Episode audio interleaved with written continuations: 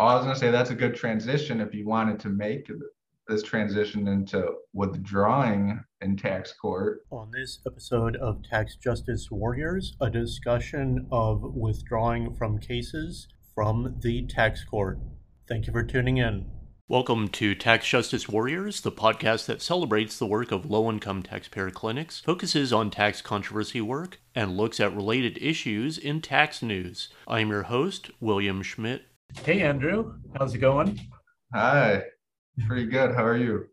Doing well. Yeah, we're, we're kind of continuing the conversation from before, but we thought we'd switch some topics and so, so you had a couple tax court topics to bring up this time. So I'll, you know, turn turn the microphone over to you on on what we're going to discuss. Withdrawing from a tax court case, withdrawing from any case is difficult, and it's something I've never done. Something I probably deep in my my heart and soul never wanted to do because it's an unfortunate thing that for everyone involved. But we received so many different training about how to withdraw, how it can be tricky to withdraw, and how to go about it the right way. And I finally experienced it. And it was a little bit difficult and stressful, but I thought it went went pretty smoothly for me. And I know you also have had a withdrawal moment so I guess we can just kind of compare and contrast our experiences. Yeah, I'll if if it's okay, I'll start with mine because I think mine was was I mean it, it was generally successful, but but I never withdrew, so I, I kind of feel like like it wasn't completely successful in that sense. Um, I I may have related this war story previously on the podcast, but but I'll I'll still go through it. That I, I had a client that I was representing the married couple, but after they signed the tax court petition, then I was only working with the wife on on the case.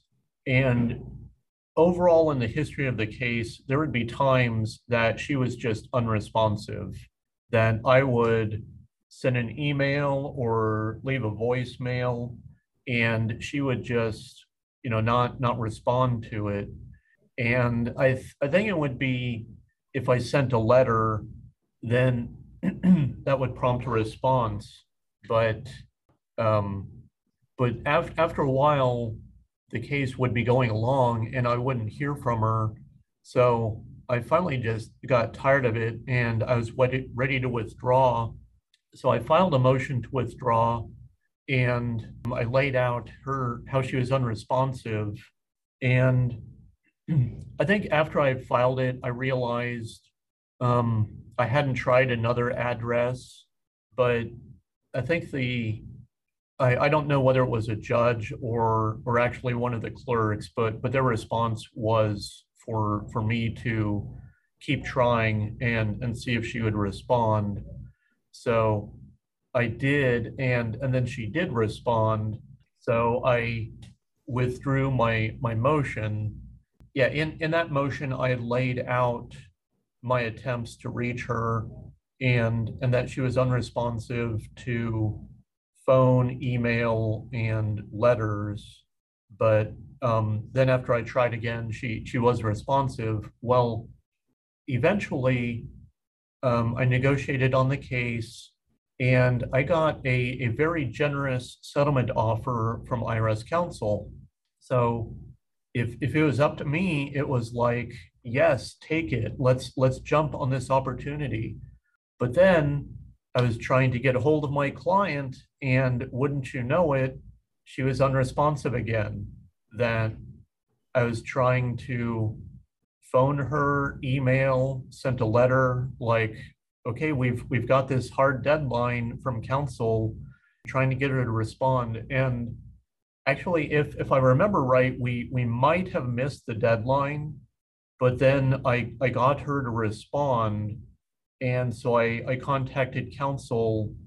I'm I'm thinking now that it was after the deadline and counsel did did respond, okay, yes, we we will um, settle the case. And you know, so I, I was very relieved. Um, got the the documents signed and, and submitted, and I I was open to um, to assisting them after that with collections. And but then like I was getting the copies of the IRS notices and you know what do you know? She didn't contact me.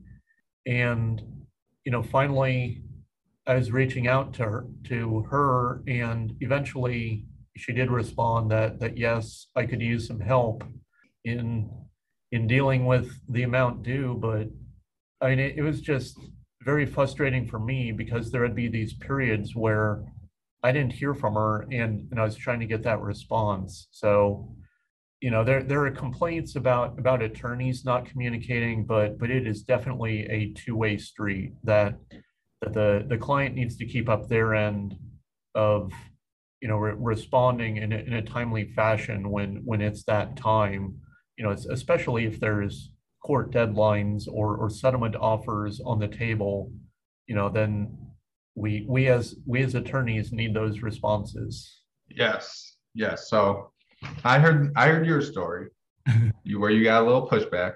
Then in our networking call, you know, I was a little high strung and nervous, so I asked the networking group about it, and someone mentioned, and they they had a case where opposing, I think a there was another counsel member, another counsel who filed a motion to withdraw and the court gave like 10 days for the petitioner to object or make a response.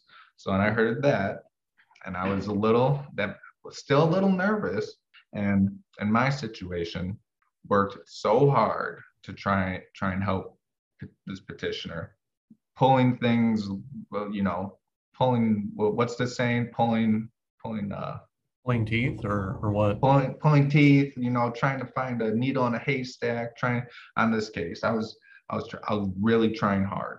And it just came up short where I there, there was really nothing else to argue or anything, but of course there was a difference in the opinion and some some we weren't meeting in the middle and we weren't connecting. So I had to withdraw. And I thought that I thought the petitioner was on board with it because it would it's best for everyone involved. But I could not get the petitioner to give consent. So then that's why I was nervous. That's why I was reaching out to you, Bill. That's why I was reaching out to the networking group because everything I read was it's way easier if petitioner consents to withdraw. And I just could not get it. I didn't get an objection either. I just got nothing. So I was kind of freaking out. I thought, oh my goodness, I'm gonna get stuck on this case. I'm gonna, uh, how do I even draft this this this motion? So I got a sample from you. I got I looked in effectively representing a taxpayer before the IRS IRS eighth edition, I believe. And so I, I drafted this this this document, and I phrased it professional considerations because that's all I could think of. I couldn't, you know, you have to toe the line between duty to your client, but then also make sure that your withdrawal is accepted. And if my client would just gave consent, I could have just said, consent, my, my, my client consented, petitioner consented to withdraw. So then I had to phrase it as professional considerations. I had to go in how uh, petitioner wouldn't be harmed by my withdrawal because I know that's a big worry of the court. But petitioner was set up perfectly in this case. Went into that, made sure that the court knew I notified petitioner repeatedly just and then IRS, make sure that the court knew IRS counsel consented. So I hit all all those all the what I think the major parts of a withdrawal are. And I was I was still very nervous. So I submitted it. And maybe a week later, the court calls me and they they tell me I forgot petitioner's last known address and phone number. So again, my anxiety goes up like, oh my goodness, Andrew, like how, how could you forget this basic basic thing? And so I, I quickly made the amended withdrawal. I sent it in and I was I was like, okay, it's finally complete. It's finally complete. You just, just now you just have to wait because I figured it would be the 10 day to, for petitioner to object or something like that. And so I was, I was, I was getting a little, little anxious. I was getting a little, little worried. But then I think maybe like a week later, I was on the tax court website and it was gone. The case was gone because you don't get a notice once you're off of it that, that it succeeded. And I was surprised, a little excited, you know, a little excited, like, okay, wow, this worked. It wasn't as difficult as everyone made it out to be. Learned a couple lessons. I think that I don't know how many people file motions to withdraw all the time, but learned put the address, put the last known phone number, whether or not petitioner consents, whether or not IRS counsel consents, any, if, if it's because you haven't heard from your client in your case, make sure lay out how all the efforts you've taken. Uh, in my case, you know, lay out how it won't harm the petitioner and the progress that was made, and it'll go smoothly. I think. I think both of our withdrawals ended up smoothly. Yours kind of. yeah, yeah, mine was a little rocky, but yeah, and, and looking over your motion, I, I think you were very, very thorough in, in what you presented to the court. And I, I think you laid out your case very well. So I, you know, in, in looking at it, I I can understand why, you know, they they really didn't have any objection. And I mean, I, I think the phrase what was it, professional considerations, you said? Yeah. I, I think that's a good hidden message to the court that you know that that that basically that that you and your client are not getting along. There's no no meeting of the minds in in continuing. So i i mean i i think unfortunately it can be like the the attorney sometimes can feel a little handcuffed to to the client when when it's it's not a good relationship. So ho- hopefully that that message to the court can get through that it's like okay we're we're not getting along so you know or or, or cooperating together on this case. So it's it's really best that we part ways. And so the attorney should not be shackled to the to the client. And you know please you know, please, please court, whether, you know, whether you want to call it a divorce or, or what, you know, we, we need to be separated. so, Yes. you know, yeah. So I, I, I think you did a good job on it. And yeah, I will say you, you talked about the, the quick change of access on the tax court website. I've noticed when, when we've done some substitutions of counsel that when it goes through, it's it's like immediately.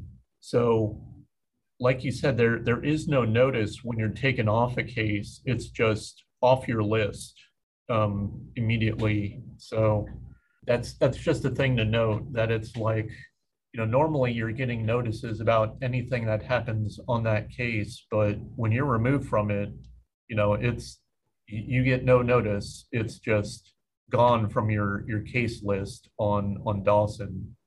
So there were a couple days there I was probably high strung for no reason. Well I was probably already off the case, and I was I was thinking like, oh my goodness, what what's gonna happen if this this does, doesn't go through? And I was planning when I needed to contact IRS counsel next, and uh, but yeah, no, and and it's it's I I realized it's really it really is tricky because it you can't go too in depth into what ha- happened or what is going on between you and your client.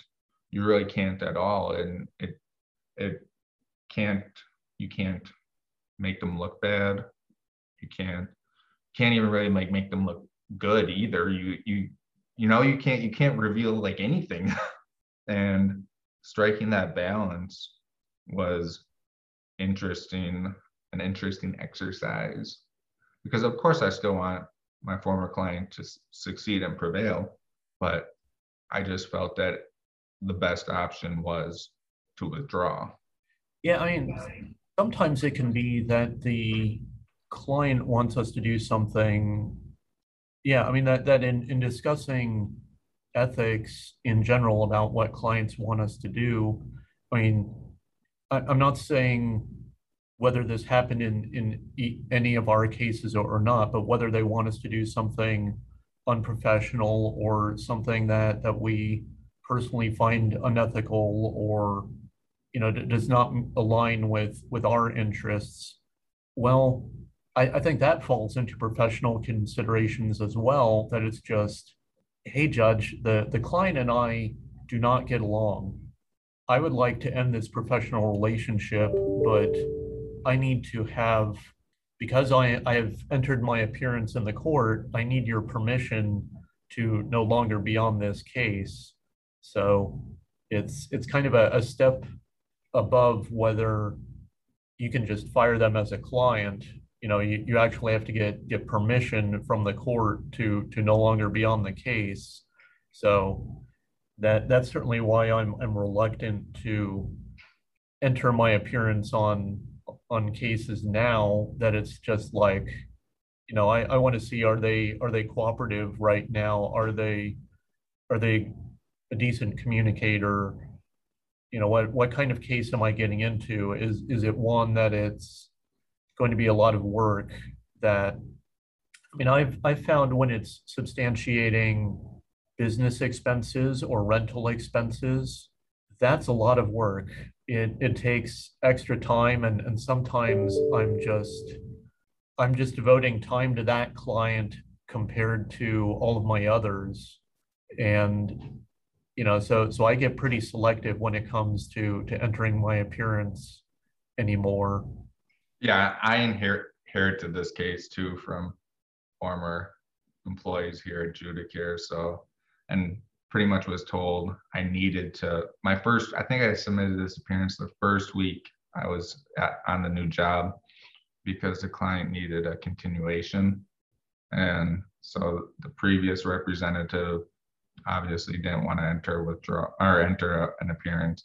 So and that's how I got involved, and it it, it ran its course.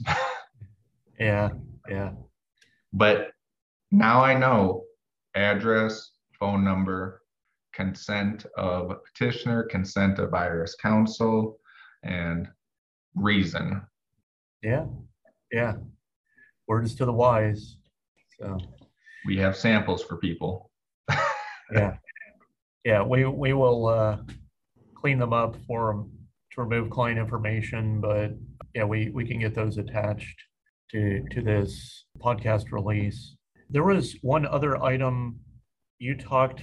You mentioned about the upcoming CLEs tab for the the LITC toolkit. Ah, yes. I don't know what it entails, but I did talk to. I guess I'll, I'll take a step back. I was thinking about how I needed more match, dollar match for my clinic. And I thought, well, things like the the fall tax meeting, the May tax meeting, or I'm not sure what they're called, but you know, the ABA tax conferences where LITCs get in for $25. I thought, wow, that is that helps with match. We count that as match. I don't know what if other clinics do, but we definitely do. So then what about all these CLEs that we're all supposed to be putting on? I'm sure there's a lot of clinics that put on CLEs. There's what 110 clinics. Let's say let's say 50 of them put on CLEs and would charge, you know, $25 to let, let's make the math e- easier. $100 to the general public. If LITC uh, national office would post all those CLEs and have a little, you know, tab or schedule on the LITC toolkit. And we all agreed that we would not charge other LITCs for these CLEs, that that would be $100 a pop for each training. So 50 times 100 is what, $5,000 in match? If we just all coordinated and the LITC headquarters coordinated, that's $5,000 in match. In addition, the tr actual training could be, be very helpful for new practitioners, could be very helpful for even seasoned practitioners who are maybe are new to topic. It would also increase whoever is putting on the CLE, their numbers. So I talked to Jocelyn about this, Jocelyn Champagne. And she said, Oh, yeah, I'll talk to Tamara about it. And I guess Jocelyn talked to Tamara, and Tamara's all for it. So then this might be something that's actually going to happen on the toolkit where we can all post about our CLEs in the future and all support one another, have more access to trainings, also more access to, to free trainings for match purposes. And I'm a little excited. I'm a little nervous. That's gonna be a lot of they're gonna make put a lot of work onto me, but I don't think they will. I'm excited though that it, it could be a very good thing for the LITC community. Yeah, I, I think I think there's some different things that that we need to to let the LITC toolkit know that they they would be a good clearinghouse. I, I don't know what the, the right word is, but a uh, a reference point for for something like these CLEs. And I'm I'm sure there's there's something else because it, it, it feels like there's some things that that could be updated on the toolkit, but like they've had job openings as as a recent item that they keep updated on on the toolkit. So, you know, just just being that central place that that we can go to. I think some of these things get posted on the on the ABA listserv for the the pro bono and tax clinic. I think they wind up there, but they haven't always wound up on the toolkit. So if if that can be a good reference point for for items like that, I, I think that would be wonderful. So yeah, I, I think this is a, a very great idea, Andrew. I, I think it's yeah, I mean I, I just like attending CLEs and I, I don't know that I'm I'm necessarily so worried about the match, but but yeah, for the clinics who need that, you know, I, I think that's worthwhile. So yeah, great idea. Thank you. The other thing that maybe they people the the toolkit could do is I dislike. I'm not going to use the word hate. I dislike when the IRS updates forms such as Form 40 433 or 656. You know, you know what those are, the offer and compromise forms. When they update those, and I'm still using maybe the the form that was like a, a month old, and I've had it before where it's been rejected and sent back to me and said, you need to use the form that came out two months ago. And I just sit there thinking, well, I wish the IRS would have told me about this. Yeah, there's a uh, there's a new innocent spouse form that um, I don't know how long ago that came out, but they I, I haven't really compared the forms, but like one thing I noticed is is they really chopped down the the spot where where the petitioner can can fill in their story on the last page. Ah, uh, yes. They they really condensed that. So another word to the wise about about a new form. Or change of addresses i i think i don't think it really mattered that much but where i send offer and compromises change locations now i understand you can send it to any campus and it gets processed no problem because i asked people and they told me oh yeah i always send it to to brookhaven or because i i feel like they are more reasonable. I was like oh okay uh, i guess but yeah, change of addresses that that's something too that I wish they note notified me of, but that's just me being picky and high maintenance, I think. Yeah. Well, I mean, yeah, it's it's always good if I mean there there's there's a lot of moving parts in in working with the IRS. So the if if we get that communication right, the the better. So Yes. you know, in in places like podcasts, for for example, if if if people can get the word out, I, I think that's always good. So, yeah. But that's it for me. okay. I'm off my soapbox. Fair enough. Yeah, I, I think those are those are kind of the, the the updates that I had. So so I, th- I think those are good to yeah to to share with our audience and and hopefully that'll be some helpful tips that that we can get to them. Sounds good to me. Okay. Well, thank you, Andrew. Thank you for listening to Tax Justice Warriors. We have a Patreon page if you'd like to support this podcast. Providing monetary support for this podcast helps with expenses like equipment or travel to tax conferences. Supporting this podcast through Patreon comes with rewards, so check out our Patreon page.